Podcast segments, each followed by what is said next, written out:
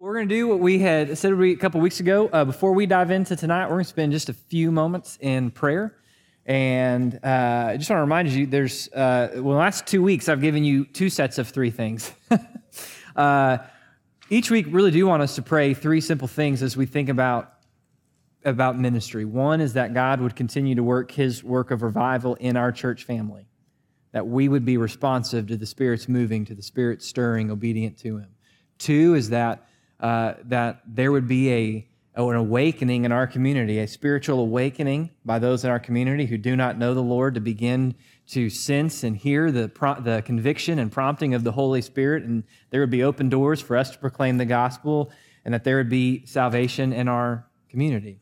Uh, third is that we do be faithful to what Scripture has called us to do, which is to pray for wisdom, for justice, for truth, uh, for favor with our governing officials. And uh, yet again, we're, we're back all of a sudden today. The lead news is I'm not joking. Putin will launch a nuke. Don't test us. So understand, church family, whether you like or don't like the leadership we have, if our leadership makes a foolhardy decision and we've not actually been faithful to pray, I do think some of that is on us.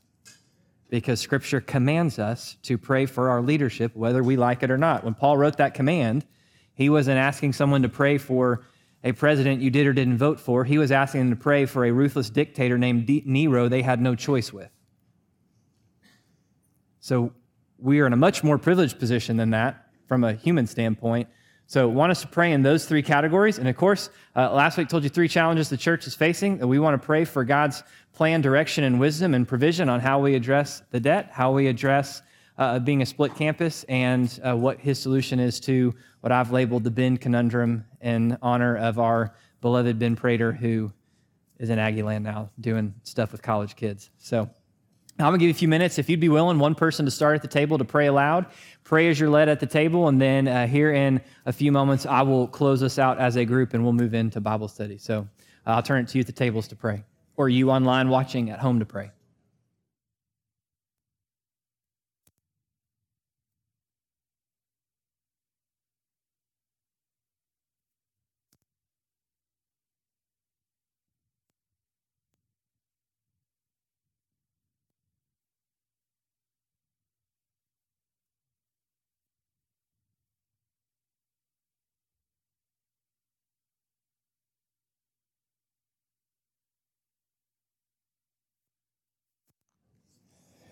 Father, we, uh, we recognize that there is a lot going on at any given moment in our world. Things now move at a faster pace than any of us are wired or qualified to keep up with. And uh, where we just acknowledge both in our community, our local community, God, in our state, in our country, in our world there is a lot of brokenness and a desperate need for your healing touch. And so we do ask continually, Lord, for revival in our hearts, for awakening in this community, that we would see um, your gospel move and save as it always has. And she would grant our leaders wisdom and that they would receive your wisdom in humility. God, tonight as we come to your word, as we walk through it, open our eyes, grow us. May we be filled with a greater awe and wonder for who you are. May we leave this place with a deeper affection for you and for your people. It's in your name I pray, Jesus. Amen. All right. Well, I know we're a little down tonight, and I would say that's because of what we're going to talk about, but I never told anybody what we were going to talk about, so it can't be that. Uh, but what we're going to talk about tonight, uh, Rob, if you will, we're going we're to, well, don't turn it yet. We're going to jump back. I know we just finished the Old Testament, but before we jump to the New, I want to just uh, somewhat keeping it fresh, but actually, as I, as I process this, I think this will help us as we go through the New Testament. Uh, we're going to walk through a couple weeks back in a worldview category, and, and really the worldview category of, of Christian philosophy. Now, before you get scared by philosophy, just hold on, you're going to be fine. Uh, remember, philosophy literally just means the love of wisdom. So if you would love to be wise, don't be afraid of philosophy. Um, But from there, and, and I'll tell you where we're going to end, we're, then we're going to spend a couple weeks having a lot of fun unpacking uh, the fact that uh, as a believer with a biblically based worldview of philosophy, we acknowledge both the seen and the unseen, which means we need to make sure we really understand what Scripture says about heaven and hell, about angels and demons, and about the nature of the spiritual war that we are fighting as believers. So that's where we're going for a few weeks. But tonight, this is where we're going to start. Rob, if you would throw the next slide up on the screen. We're going to start with flash issue number 123. And some of you are going, I can't believe Pastor put that up there. And some of you are going, I never thought I'd see the day in a church when he'd throw a comic book cover up there. The flash number 123 over here on, uh, on your left. Here's why I put that up. That actually came out 61 years ago this month. And the other one, uh, the Justice League of America number 21, came out 59 years ago last month, if I, if I remember correctly. Now, here's how I put this up. In the world of comics, you had when Batman, Superman, Wonder Woman, Flash, Green Lantern first came out in the Golden Age, those World War II years and early 50s, you had a series of stories. And then those kind of waned in the 50s. And so what, the, what they did is they reinvented some of those characters. They reinvented, instead of, uh, instead of uh, Jay Garrick being the Flash, now Barry Allen's the Flash. And you have all this. And so they had this problem, though. You got people reading and they're going, wait a minute, who's really the Flash? And and which stories because this flash doesn't know that what's going on and so they came up with this super creative idea in flash issue number 123 they came up with the idea of the multiverse. The idea that there are multiple different universes similar, and so all of these stories from the Golden Age did happen. But the reason no one knows in this over here is because they're on two parallel worlds. And in that issue, as the Flash can go so fast, he's able to bridge the gap, and they meet, and then over here in Justice League, this is when all the heroes begin to cross over from deal to deal. Now, if, if, you keep up, and you don't have to, if you keep up with current superhero stuff, this is the rage of all the movies and TV shows right now in superhero world. The multiverse, the big Spider Man movie that came out last year. If you watched it, you're going to be confused if you're not in the know because it has the current guy playing Spider Man, it has the guy before him playing Spider Man, and it has the guy way back in 2002 playing Spider Man. None of whom are in, but it's all this identity. You go, Pastor, what on earth are you bringing up stuff about the multiverse?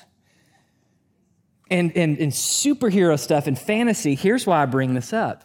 Because unbeknownst maybe to you, is that the theory of multiverse, of there being multiple universes of various levels of similarity or difference, is actually such a prominent theory in science that the late esteemed atheist scientist Stephen Hawking, that was his final paper. Is the idea that we live in a multiverse, that our universe, which exhibits this seeming fine tuned reality, which is so precise and so necessary. And if you go back to one of our series in the spring, I even throw out some of those stats, and all of the stats say the universe we have that enables human life is statistically impossible to exist by chance unless you have infinite number of other universes in which expands your ability to have chances for it to happen. And so, this idea, as far fetched as goofy as this is, this is an actual, real idea that scientists are pitching and throwing around as to how we got the universe. Now, how does that tie to philosophy? Because the discussion of what is real and what is true and what is life's purpose and the design and the structure and the origin of the universe, all of that fits under the category of philosophy. And if we're going to have a biblical worldview, we're going to have to know what Scripture says regarding what is, what is biblical philosophy. In fact, Colossians chapter 2, which in some places has been taken as a reason for Christians to avoid the philosophy, the discipline of philosophy. Listen to what it says. Colossians chapter 2 verse 8, see to it that no one takes you captive through philosophy. And if you stop there, you go, Pastor, philosophy's bad, but scripture doesn't stop there, so we can't stop there. See to it that no one takes you captive through philosophy and empty deception that are in accordance with human tradition, with the elementary principles of the world rather than in accordance with Christ, which tells you there is philosophy that is driven by the logic, reasoning, and experiences of man, which are in line with the demonic powers, the elementary principles of the world, and there is philosophy which is in line with Jesus Christ. And that's what we're going to try to unpack tonight. Now, on your paper, I have given you your cheat sheet. I have tried to just give you some basic basic categories and definitions. And honestly, I don't care. Most of you are probably never going to hear those things brought up, but I give them to you in case you ever do. Because you never know who you're going to get in a conversation with. When I was taking trigonometry in high school, I thought, I'm just getting through the class and I'll never have to deal with it again. And then God dropped a guy who was lost with an IQ of 195 into my life in college. And you know what he wanted to talk about for fun? Trigonometry. Okay? So you never know what you're going to need and when you're going to need it for the sake of Christ. Now, here's what you've got basic terms. When you think of philosophy, it, it's going to look at a couple basic branches. One would be metaphysics. That's, that's the, the seeking to understand the nature of reality. So, the question of what is real? Where did it come from? What is it made of? kind of questions it, it, it, proceeds. There's other branches that come off of that. The idea of, and this is not on your paper because I, I don't think you need to remember it as much, but ontology, what, is, what does it mean to exist, to be? Cosmology, where did, where did the origin, the structure, the nature of the universe come from, which would lead you to teleology? What's the purpose? Why is it here? Epistemology is the study of what is knowledge, what is truth, how can we know it? What makes something rational for us to believe or not believe it? And in here, if, if you're a, history student, maybe if you took world history back in the day, you, you remember that period of history where you talked about the, uh, the British empiricists, I believe, and the continental rationalists. I, never, I, I, for sure that was in my history books, every single world history book. Uh, if it wasn't in yours, that's all right. Um, but that whole battle philosophically, that falls under epistemology. What, what is true and how do you know it? A rationalist would say that what is true is that which can be gained by means of reason. Gained by means of reason. It means we're going to rely on, on human thinking and intuition and, and the idea that when you and I are born, there are certain ideas, certain truths that are innate, innately wired in us and, and that we're predisposed to versus empiricism, which says that, that experience is the source of knowledge and, and that we can't trust our intuition. Our intuition may be flawed. We're born as a blank slate. And then, based on what environment we're born into, we are conditioned different ways. And when you hear experience, we don't mean so much emotional experience. The empiricists are those who would say that what is true can be understood through our senses, through what we can see and hear and touch and smell, things that we can take the scientific method of observa- hypothesis and observation and experimentation and further observation, that process, we can place it on uh, uh, what's true, how do we get there? And when you're talking about truth, there's a variety of, of different theories out there today and have been for hundreds of years debated. Well, how do you know something's true? Is it because it corresponds? Meaning that there's something is object objectively exist as a fact. And if I say snow is white, it's because objectively snow is the color white. Or is it true because it coheres? Meaning something is true if it coheres with other statements and is consistent. And that may sound real good initially, but what if being consistent is everything, all the statements that are consistent are all lies. How does that hold up? Is it pragmatism? That which is true is that which works. It's that which brings about the right results. And understand, pragmatism would be challenged in court because if, if truth is based on what brings about the right result, and the right result is for me to get off scotch free, so I lie in court, court, court and commit perjury. Well, it can't be perjury if truth is just what works. If the lie got me off the hook, then that worked. It's true. How do we define what is true? Obviously, there's other ideas today, chief of which is truth is relative. What's true for you is true for you. What's true for me is true for me. And then and the third aspect would be what we call the mind body problem. Are you and I, as human beings, just beings of sheer matter? Or, or is there some part of us, obviously, we understand we're physical beings. Is there some part of us that's not physical?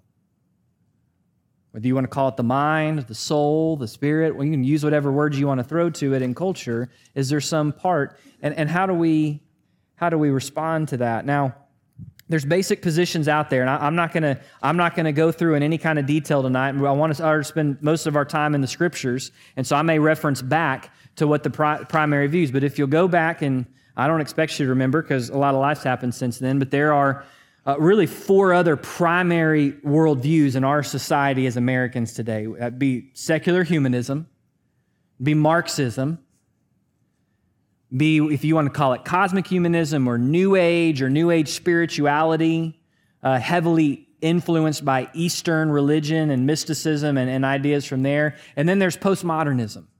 And all of these have views in this. Chief for the humanist and the Marxist is the idea of naturalism the assumption, and it starts with an assumption, nothing other than that which is material exists. So if the only thing that exists, the supreme reality of existence, is just the physical universe, then it means every other question you ask has to be subservient to that.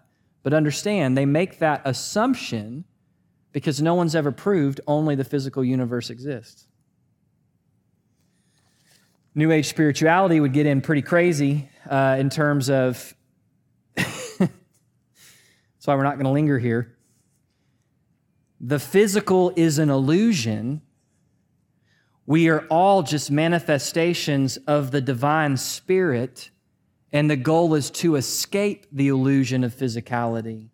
Not only that, but everything has a spirit. Before you go west, that sounds wacky. We, we would never run into that unless you went down to some crazy street in downtown Austin. False. Go watch Pocahontas, the animated Disney classic, Colors of the Wind. Listen to the lyrics. Talking to John Smith, you think the earth is just a dead thing you can claim, but I know that every rock and tree and creature has a life, has a spirit, has a name. That's the New Age worldview back in 1996 in a kids' movie to a song that's really catchy, if you're honest. Postmodernism would, would, would be this. Yeah, physical reality is real, but the truth is, we, there aren't absolutes, and, and even if there are, we can't know them. You go, well, we'll, we'll get into that more later. All of these, by the way, uh, are uh, are, especially postmodernism and, and, humanism and Marxism, are extremely set against the Christian understanding, which would be that of supernaturalism. That we, see, we uh, that when it comes to these conversations of philosophy, we understand that faith and reason are not in opposition, they go hand in hand. We understand that there is seen and unseen. And so uh, we're going to try to do this in, in a couple simple questions tonight. So if you've got your Bibles, I'm going to I'm to I'm to read I'm going to turn there. You've got all of the scriptures that I'm going to use. At least I think that I'm going to use. You have all of them on your paper. So if I move a little quick, forgive me. It's just I want to I want to be respectful of what our time is tonight. Listen listen to Jesus before Pontius Pilate in John chapter 18. Pontius asks him a question. Jesus answers in verse 36 My kingdom is not of this world. If my kingdom were of this world, my servants would be fighting so that I would not be handed over to the Jews. But as it is, my kingdom is not of this realm. I'll just point out something. Isn't it interesting? His my kingdom's not from this world. It's not of this realm. Would seem to imply there's another world, another realm. Just lock that in your minds. We'll get to that later. Therefore, Pontius Pilate said, So you're a king. Jesus answered, You say correctly, I am a king. For this purpose I have been born. For this purpose I have come into this world. What purpose? Listen what he says to testify to the truth. Why did Jesus show up 2,000 years ago? To witness, to testify, to clearly reveal truth. Keep that locked away. And Pilate then said to him the million dollar question What is truth? What is truth? That's what we're trying to answer tonight. And here's what we see all throughout. One, even in Jesus' answer there, we see that truth is something objective. If he's going to testify to truth, then that means a couple things. One, it would imply we don't know truth correctly because we need someone to testify to it. It would also imply that we don't get to determine what truth is because he's telling us what truth is. There's an objectivity to it. Not only that, but he makes the statement in here Everyone who is of the truth listens to my voice, which implies there will be those who don't listen to his voice. So even though truth is objective, even though truth is something that needs to be revealed to us as humans, that doesn't mean that just because it's clear, objective, and true, that we're going to respond to it. Keep that locked away as well. What is truth? Now, there's three things when you walk through Scripture that you're going to see about truth it's objective, objective, it's absolute, and it's personal. Uh, uh, let me read you Matthew chapter 5. This is in the Sermon on the Mount, and, and Jesus does this several times. He says, You have heard, and the ancients were t- that the ancients were told, You shall not murder, and whoever commits murder shall be answerable to the court. But I say to you that everyone who is angry with his brother shall be answerable to the court. And he goes on from there. And you will see this verse 7 You have heard, and he quotes scripture, but I tell you, what is Jesus doing? Jesus is saying, You have heard people tell you things about this scripture, but I'm going to correct what you've heard. Which implies truth is objective as opposed to relative. If you've had all these different rabbis teaching, well, you know, uh, synagogue family, it's uh, the, the, ten, the fourth commandment says, honor the Sabbath day and keep it holy. Well, here's what this means. And I proceed to tell you my interpretation of what it means and all the additional things I'm going to add to what it means, just like the Pharisees did in all of this. Jesus says, hold up a second. You've heard it said this. Let me set the record straight. Not you've heard it said this, and you know that's true for that rabbi. But let me tell you what's true for me. That's not what he says. He says, You've heard this, let me tell you what's actually true. This is one of many places. Scripture just assumes that truth is objective. Nowhere in Scripture do you ever see God going, well, I mean, think about all the Old Testament we looked at. Well, I know, Israel, that you think Baal's God and that's your truth, so I'm going to honor your truth while I also honor my truth that I'm the only God of the universe. You don't ever see nonsense like that with God. Never. You never see God say, do not commit sexual immorality Oh, but if that works for you, if that works for you to have pleasure and feels good, that's true for you. And so we'll just, you can't. Truth is always presented in Scripture, in every pocket of Scripture, as objective, as something that does not depend upon your opinion, my opinion, or our circumstances. It's objective.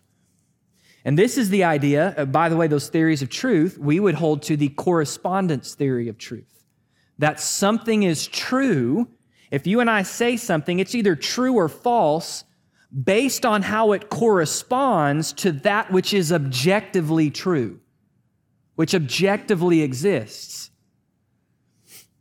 So the statement, God is real, is either true or false based on God being real, which has nothing to do with our opinion as human beings. So truth is objective, truth is absolute. Uh, we saw this just a couple weeks ago in the book of James. When James is writing, and he's telling them, he tells them, For every good and perfect thing is from a gift is from above, coming down from the Father of lights, with whom there is no variation or shifting shadow. Well, that application that God does not change, and since God is the one who, and we'll see in a second, is truth, that means by default, truth doesn't change. Something cannot be true then, but not true now. Not in terms of truth with a capital T. Now, if you want to say, well, it's true that yesterday was hot and today was blazing hot, well, we're not talking about absolute truth there. We're talking about what was the weather. It, but it is absolutely true to say that yesterday was hot. And it's equally true to say today was hot because guess what? It was. Because it's Texas and it's third summer. Truth does not change. It is absolute. By absolute, we means what is true is true for all people, at all times, in all places. That's what absolute truth means. Something is true and absolutely true. It's true for every person, at every time, in any place. And by the way, preview where we're going, since we understand as Christians philosophically, there is both the seen realm and the unseen realm. That means what is true is true for every creature at every time. And when we say every place, we don't just mean this known universe, we also mean the spiritual realm too. The truth that God is God, the truth that Jesus is the Christ, that is not just true for you and I as human beings today. It's true for, for Abraham back thousands of years before Christ. It's also true for every one of the demons in the spiritual realms. Because it's absolutely true. Truth is absolute. And it, just a side note of application, it's interesting that to make a statement that God does not change, which implies if God doesn't change, truth doesn't change. It's interesting that that falls in a section to a group of people who are falling under trial because typically, where the greatest danger for us to begin to doubt truth is when we're facing hardship and trial that we can't seem to square with what we think about God. And then we begin to suck down the path of the little lies that Satan and culture whisper. So truth is truth is objective, truth is absolute, truth is personal. Um, I'm sure anybody who grew up in a good Southern Baptist church RA's, GA's Vacation Bible School, you know this verse. And I don't know why I'm even turning there because I can quote it. Jesus said, I am the way, I am the truth. Truth is personal. By personal, I don't mean it's personally subjective. What I mean is, truth is not something that exists outside of God. God is truth. And God is a person. Jesus didn't say, I, I, I correspond to truth. I mean, he does correspond to truth, but he corresponds to the truth that he is truth. Truth is a person. It means if something is absolutely true, it's not just absolutely true because Jesus said it's true, it's absolutely true because He is true. When He said, I came to testify about the truth, it means I came to testify about me. I am the truth. Jesus is the truth. It means when we talk about, uh, is it true that God, God, does, God is not pleased by sexual immorality. Yes. Why? Because it's in line with God's character, with his person, with who he is. And there's all sorts of implications for this. It means that truth isn't something impersonal, but, but personal. It means that truth is knowable. You can know a person. Not only that, but all of Scripture testifies about a person who is truth, who wants us to know him. You can know truth. So I just to make the statement the truth can set you free. Not only this, but when we choose to ignore truth, when we choose to push back on truth, we're not just resisting a fact, we're committing a personal affront. Because we're not rejecting just an axiom of geometry, we're rejecting God. So, what is true, or what, what is truth? Scripturally speaking, truth is absolute, truth is objective, truth is personal. This is what truth is. What is truth? Maybe the better is who is truth? Jesus is truth. Anything that is true. You want to know why 2 plus 2 equals 4? Because in the mind of God, when He created the universe, He made it to where 2 plus 2 equals 4. Think about passages like Christ upholds all creation by the word of his power. And we looked at this in the spring. We see that upholding through the laws of gravity, through the laws of mathematics. This is what the scientists of old, they thought, let's, let's pursue. God gave us a world that, that, that you can find and experiment and discover truth on because there's aspects that he put. We can understand the heart and mind of God as we look throughout. That's what drove the scientists of old, by the way of which their discoveries have, are the foundation of all modern science even the modern science by those who twist science to false truths. So let's keep moving. How do you know truth? Now, I'm not going to spend as much time here because we actually addressed this back in the spring. So this is more of a reminder. Scripture's clear that there's two primary sources of truth in the universe. One is what we call general revelation. Truth that is available to all people at all times and all places. Romans chapter 1 talks about this, how God in creation has, has created and, and left certain aspects of who he is, his divine power, his eternal nature, are clearly seen in creation. Not only that, but there is a some kind of an internal longing and knowledge of God.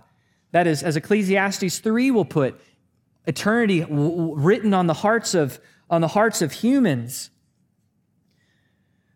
So there's truth that can be seen in creation. And this forms the basis then for, and this is this is to tie, tie back to both empiricism and rationalism. We as believers, we would affirm that there is truth that can be discovered through both experience and science as well as reasoning. We affirm that. It's in Scripture. You want to know how I know that, that we can affirm that what you see, what you touch, what you, it can testify to truth? Because Jesus showed up to Thomas and said, Thomas, you're doubting. Touch me. That's empiricism at its finest. Touch me. There's things we can reason as people work. Listen, we got to the moon and back on less technology and power than in this cell phone using math that was reasoned by human minds made in the image of God, and it all worked because we got there and back, unless you're a crazy conspiracy theorist, in which case the evidence is really strong against you and you should give up. Um, and not every one of those mathematicians and engineers were by any means saved by grace through faith. Which means even the lost mind, there is an aspect of truth, of discovery that could be. Now, General revelation, we, we've said this, while you can know a lot of things, it cannot bring you to full knowledge of the saving truth. Why? Well, Romans 1 tells us why, because even that knowledge that is hardwired of God in our hearts, in our own sin, every one of us actively suppress it. Which also means if you are someone who is lost, you may be smart you may be the smartest person that's ever lived from an IQ standpoint. You may be the greatest expert of whatever scientific field you are in, in terms of just sheer brain power. But our sinfulness, the fact that we are born as a sinner, enslaved to commit acts of sin, that sinfulness breaks our mind which is why you can have so many unbelievably intelligent people who are scientists and historians and philosophers go down so many false paths and society praise it as truth. It's why those of us who have been saved, who have been given a transformed mind, that is able to actually look at the data of the universe, of science, of philosophy, of whatever other category, engineering, who can look at that and with a non broken mind come to things. It's why we as believers ought to be at the forefront of discovery because we're the only ones in this world that can actually process the data correctly. But we gave that up a long time ago in our anti intellectualism and our overflow of all of Jesus is about how I feel when I walk out of church and not about how he transforms my mind to go into my workplace. That's a whole different story. Specific revelation. Specific or special revelation is that specific revelation of Jesus Christ and his word. Listen, listen to what 1 John chapter 5, 20, I've forgotten about this verse. As I was looking, uh, looking through uh, different instances of truth, listen to this. And we know, 1 John 5, 20, we know the Son of God has come and has given us understanding so that we may know him who is true and in him who, and we are in him who is true, in his son Jesus Christ. This is the true God and eternal life. We already saw Jesus say, I come to testify about the truth. Hebrews 1 is one of several places that says, or specifically Hebrews 1 says, Jesus is the final revelation of who God is to humankind. It's the revelation of Jesus Christ his life, his death, his resurrection, the gospel message. It's a response of repentance and faith to him where salvation can come by grace and save us. It's that that ultimately brings and enables us to know truth, both Jesus, the person truth, and all the truth he's created in all the universe. And you say, well, Jesus doesn't stand in front of us. No, but he gave us his word of truth. We use that phrase the last several Sundays in James, where he says, You've been brought forth by the word of what? Truth. Why is the Bible true? Because it's the accurate words recorded from God Himself. Well, why are God's words true? Because they correspond to Him and reflect Him who is true. Now, again, that's provided. It's the original manuscripts. Oh, we don't have the original manuscripts, no, but we know what the original manuscripts say and whether or not you and I have a good, solid translation of them. That's why it's important you have a good translation. If you have a bad translation, be wary. So, this is how we know truth. How do we know truth? Generally, there's ways we know truth, and then specifically, we know truth. And by the way, then, as believers, secondary, Jesus Christ, the Bible, also third person Trinity, Holy Spirit living inside of us, whose job is to convict us of the truth and remind us of the truth and empower us for the truth, which is all the more reason why we ought to be at the forefront as believers in these things. Okay, I can't say more there. Got to keep moving. How do we respond to truth? How do we respond to truth? And I gave you several things there, and um, I'm not going to unpack all of them in full, but how do we respond to truth? Well, all throughout Scripture, what's Hebrews 11.1 say? Now, faith is this the assurance of things hoped for, the conviction of things unseen. All throughout Scripture, uh, the, the, the, Jews come to Jesus and say, Hey, Jesus, tell us what the work of God, what work must we do to be saved? Which you catch the irony. No work we can do can save us. But Jesus word playing goes, This is the work of God, that you faith his Son whom he has sent. What is our response to be to truth? What is the response to be to truth? It's to accept it as true and rest on it, which is another word biblically called faith. It's faith. Now, I want to be clear here. You notice on your page, biblical faith. I say that because faith in English typically means hey, the Aggie's going to win this weekend. Hey, the Longhorn's going to win this weekend. I sure think so. I've got faith, which is really, I've got wishful thinking. And I mean, I'm not even trying to make a joke, but, but that's how we typically use faith. I've got wishful thinking. This is Indiana Jones in the leap of faith in the last crusade.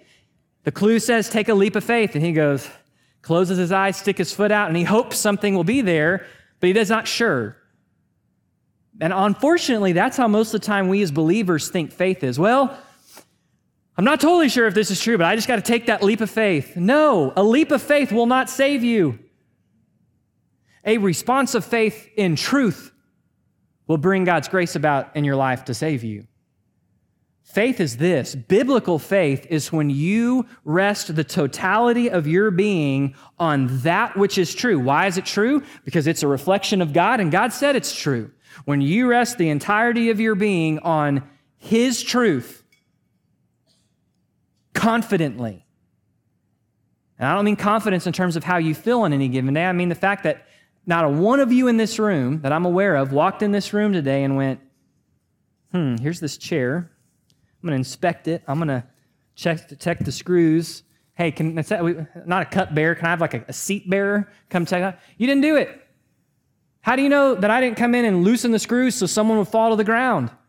You don't know how that chair's been through. You don't know if it's structurally sound. You just walked in, you saw that chair, and you made a faith response to go, I will put the total weight of my body on this chair to keep me from crashing to the ground. Every one of you is exhibiting a type of faith right now in your chair. In fact, the only one in this room actively, there's three of us in this room who are actively are actually doing any work to resist the force of gravity me and the two booth guys.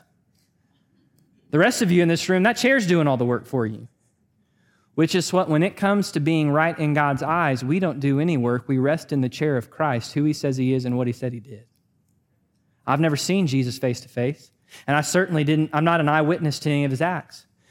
But I've been told, and the evidence all backs up that he is who he says he is, and he did what he said he did. And so when I respond to that in faith, that's our response to truth.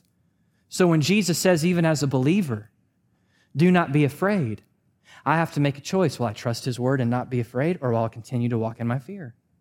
By the way, so do not be afraid. He doesn't say don't ever feel afraid. That's a different story. You see in there biblical worship and truth. Jesus said there comes a time when the true worshipers will worship in what? In spirit and in truth, meaning that the only way to truly worship God is to be rightly related to truth and rightly walking in truth. Uh, it's to know that it's, it's to it's to biblical freedom by truth. You will know the truth, and the truth will set you free. How do you want to know the true freedom of joy and peace in your heart? It's to let the truth set you free and to abide in that truth. It's to biblically speak the truth in love. Again, time doesn't permit there. So let's get to the, the second aspect of this in our, in our last few moments of our time. What is real? Well, if what is true, what is true, we've, we've seen that. It's Jesus, and it's personal and objective and absolute, and and here's how we know it's true general revelation, special revelation. What is real? Well, now we're in a position to look at what's real because we now know that this is truth and we can trust it, and our response should be to accept it as it is, as God means it to be understood, and we can open it up and go Genesis 1 1. In the beginning, God created the heavens and the earth. What's real? The heavens and the earth. What's real? God. What's real? Listen to how John 1, uh, John, uh, the Gospel of John, chapter 1, spits out the creation narrative, but through a uh, more of a theological viewpoint. In the beginning was the Word. The Word was with God, and the Word was God. Speaking of Jesus. In the beginning, he was with God. All things came into being through him. Apart from him, not even one thing came into being that has come into being. In him was life, and life was the light of mankind. And the light shines in the darkness, and the darkness did not grasp it. What is real? What does Scripture say right off the back? That's real. It assumes that the physical creation is real, that it's tangible. We find there that the, that the universe has a beginning, that God, God exists before creation, and that's angelic and human, by the way. Colossians will say Jesus created both the spiritual realm and the physical realm. It says that life comes from the one who is life. It says that the mind of God thought and planned and spoke and created before we ever exist. It implies an order. What's real? Creation is real. This is the basis, too, of Genesis, uh, further on in Genesis chapter 1, when God creates man and woman and he says, Be fruitful and multiply, fill the earth and subdue it. He gives them two commands. There's a family command grow, multiply, I've given you this physical creation. This is, remember, before the fall, even. I've given you this physical creation. Have kids who have kids, build family.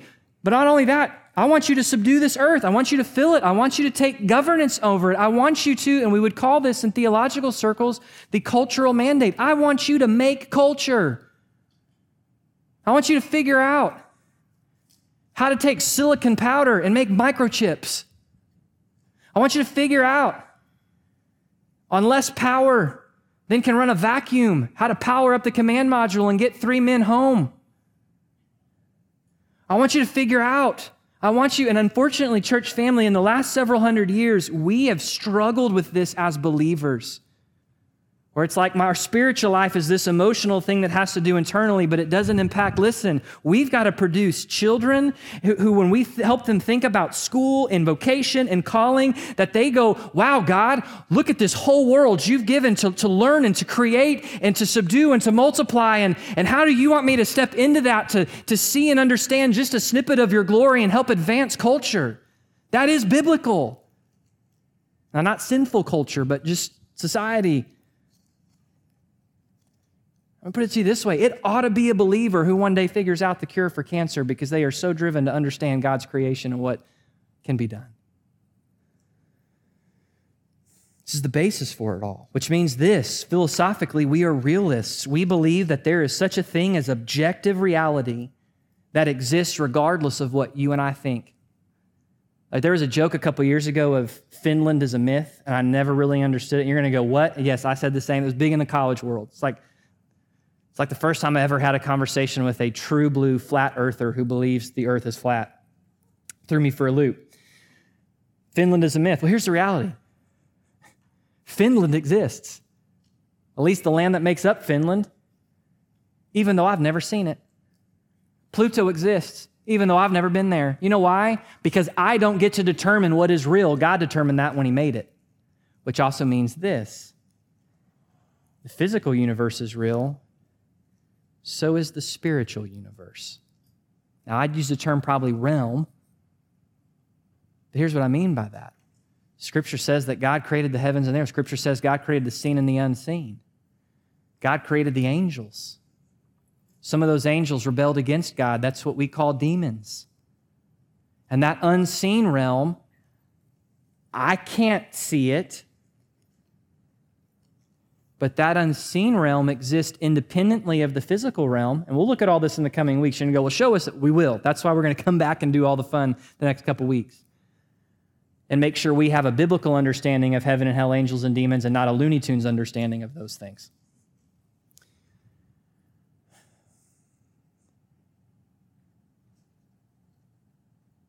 But that unseen realm, though it exists independently from here, can also interact demonic possession, angelic visitation. The fact that when, and this also leads to another part, you and I live in a physical universe, but when it comes to the mind body problem, Scripture is very clear we're two natured beings. Now, I'm not talking about sin nature, righteous nature. That's a different. I'm talking about you and I have a physical body according to Scripture, and we have an immaterial soul. And that's why death, according to 1 Corinthians, is the great enemy. Because what physical death does to us is to take what was intended to always exist in a unified harmony and splits our soul from our body. Which also means part of the unseen creation is that place that we call heaven, where the souls of those who are righteous in God's eyes go, where God's angels are, where God chooses to, to sit on his throne in the fullness of his glory. It also means, in that spiritual realm, is the place we would call hell, where those who die in their own sin, attempting to justify themselves before God, temporarily receive the wrath of God until the final hell comes. We are two natured beings. And here's why this is really important. I mean, you think about why does the Lord say, Love the Lord your God? What's the greatest commandment? Love the Lord your God with all your heart, your will, with all your mind, with all your soul, and with all your body. Now, he's not really saying that to try to say we're four part creatures. He's trying to make a hyperbolic statement of the totality of your person. But in that, you see two clear things there's a physical, and there's a spiritual side of us. This is why temptation is still temptation. You have been given a brand new nature in Christ. The old is gone, the new has come. If you're in Christ, you are no longer enslaved to sin. You are completely freed from enslavement to sin. You are no longer in the kingdom of darkness. You are in the kingdom of light. Well, why is temptation still tempting to me? Because I still live in a fallen body. And there's an interesting harmony between what I experience on a spiritual soul level and what I experience physically. It's why exercise can improve your mood, and it's why grief can cause your body to fall apart because there is a unified harmony there that, that we're also not very good at understanding a lot of times as believers. But here's just to put this back when you live in a culture where the prevailing worldview about reality is, all that exists is physical. And that means to a human being, a human being is only a clump of matter ruled by cellular processes. Now, that sounds absurd, and you and I both know that none of our teachers who teach evolution are going around, But most of them are not saying that. But that is what the scientists say. That is what the logical conclusion is. And you wonder in part why depression and suicide are so off the charts in our society today because things that in years past we would normally have said, science can't answer that for you. That's a matter of the soul. We have to turn to the church or, and even in pagan countries, to religion. We've got to go somewhere else for that because science can't give us the full answer for that. That is not what our society does. And so we as beings who are both body and soul, and by the way, you always are your soul. You're going to get separated from your body. We live in a society that does nothing, nothing. In fact, teaches that your soul doesn't exist. You're just a clump of matter.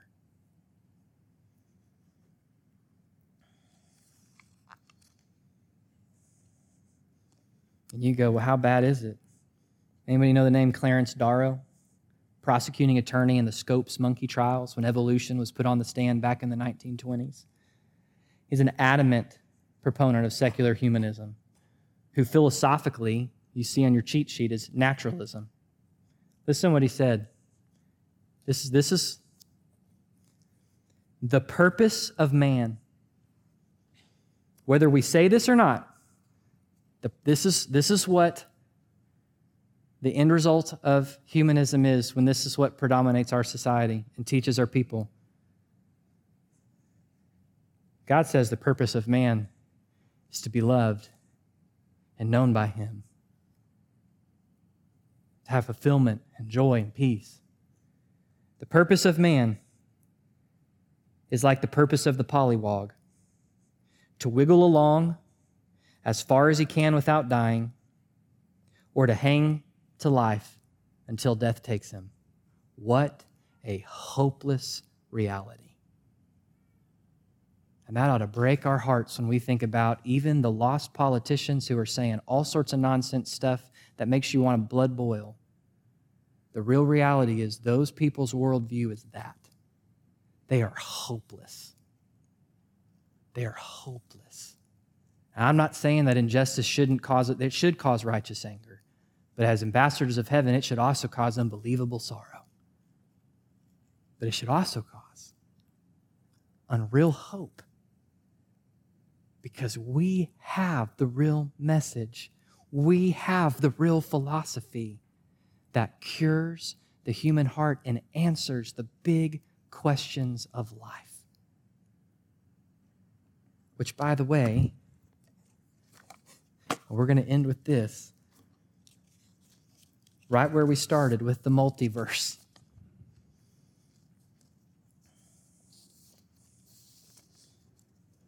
Listen to this. It's why we've got to speak truth. The biggest piece of evidence for the multiverse is that life exists, particularly intelligent life capable of making observations.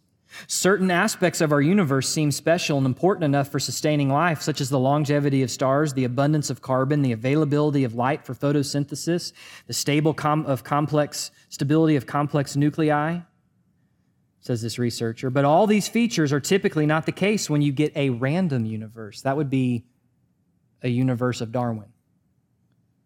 The multiverse offers one explanation for why all these features are favorable in our universe, which is that other universe exists as well where the odds played out and they didn't happen.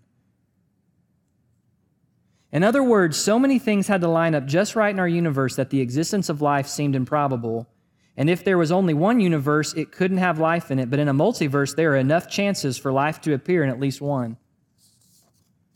Many scientists have tried to find physical hard evidence for the multiverse's existence, which has to be there for it to be true, according to humanism.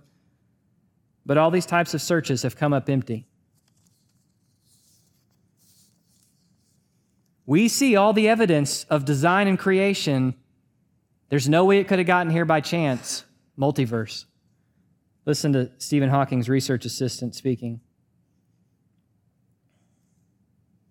The mystery was why do we live in this special universe where everything is nicely balanced in order for complexity and life to emerge?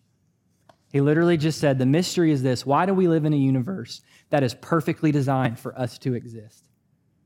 We can't explain that. We can't explain what truth is because what we say truth is leads us down this road to determine what's real and what's not. And, church family, that's why it's vital we understand and have a biblical worldview philosophically. So that's where we're going to end for tonight. But understand we're going to have a lot of fun the next couple weeks with heaven and hell, angels and demons, what is spiritual warfare. I did that a couple years ago with our college students, and I was shocked at how much more hungry the adult volunteers were because they were like, we never were taught any of this, please, just more. So maybe you already know this stuff, maybe you don't, but we're going to have a good time looking at it because it's all there in Scripture and it'll be good. So I appreciate you being here, church family, and uh, let me pray for our time tonight. Father, thank you as we go out of here. May we know the truth. May we believe the truth. May we worship in the truth. May we know the freedom of the truth. And may we speak the truth. May we be people of truth. who know what's real. And that what's real is more than just what we see around us. That what's real and what matters is more than just what's right in front of us. That there's more going on in any human heart than just what shows up physically. Because though the physical is real, so is the spiritual. And there's real warfare, and there are real demonic forces. There are real people hurting. There are real souls living in a society that have told them they don't exist. Lord, use us. Revive us. Please awaken Pflugerville and Hutto. Please awaken Round Rock, Elgin Taylor, Manor, Austin. God, please awaken our land that people might respond to you and healing rain might come. It's in your name we pray, Jesus. Amen.